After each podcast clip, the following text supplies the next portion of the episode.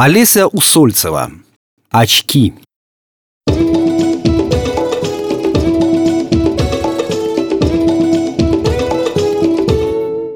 Перед работой я решила заскочить в оптику. Надоело щуриться на планерках, разглядывая презентации.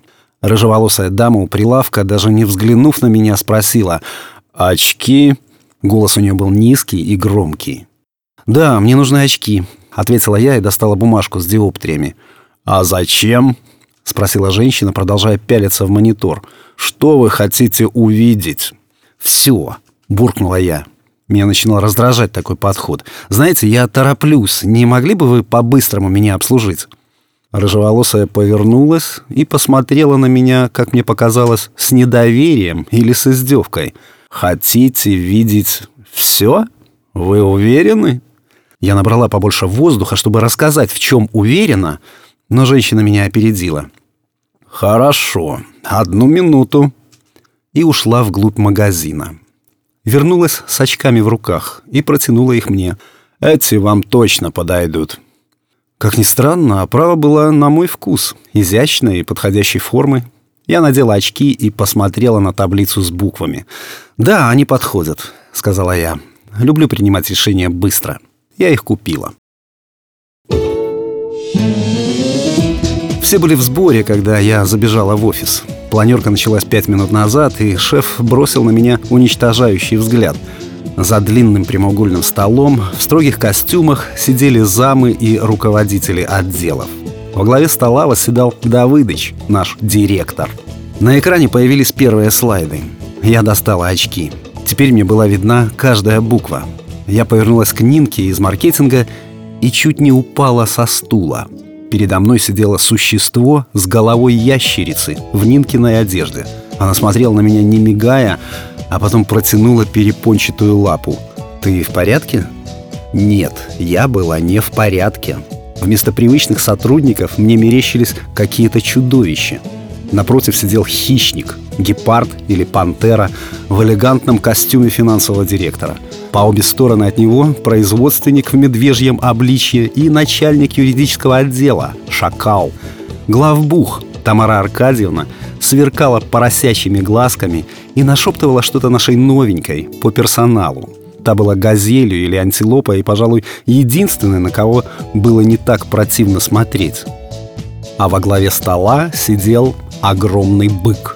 Ноздри его раздувались, белки глаз налились кровью. Казалось, он скребет копытом под столом, готовясь к нападению. Мне стало жарко. С одной стороны, зрелище жуткое, а в то же время возникло странное чувство, что все на своих местах – и в голове прояснилось. Теперь я понимала, почему боюсь или замираю, общаясь со служивцами. Почему иногда холодеет внутри и кого сожрут на этот раз. Хватая ртом воздух, как рыба на песке, я встала и пошла к выходу. «Ты куда это?» – проревел бык. «Извините, мне плохо». Я выбежала на улицу и несколько минут пыталась понять, что произошло. Двинулась я уже что ли на почве работы или попала в параллельную реальность – Мимо меня по тротуару вышагивала девушка в пальто и кроссовках. Остановилась у фонтана и стала делать селфи. Я пригляделась. Мартышка. Потом я увидела пару. Супруги, похоже. Они шли, громко переругиваясь.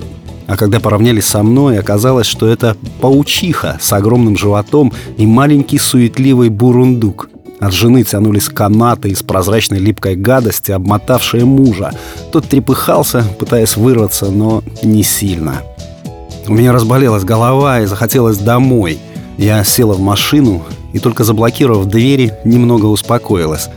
На детской площадке у дома стояла Тамара Семеновна, наша соседка. Она сыпала хлебные крошки на крышку люка, а к ней со всех сторон слетались голуби и воробьи тут же в пластиковой мисочке лежали какие-то объедки. Это она принесла для бездомных собак. Сколько мы здесь живем, эта бабуля каждый день приходила сюда как на работу. Муж еще ругается, что прикармливает бродячих животных. Муж. При мысли о нем стало тесно в груди и захотелось плакать. Я смотрел на Тамару Семеновну, которая увлеклась птичками и не замечала меня. Пожилая женщина в потертом пальто была человеком. Я даже подошла поближе, подняла очки и снова надела. Ее внешность не менялась. Я передумала идти домой и снова села в машину. «Верните мне деньги», — сказала я и швырнула очки на прилавок. А рыжая засмеялась.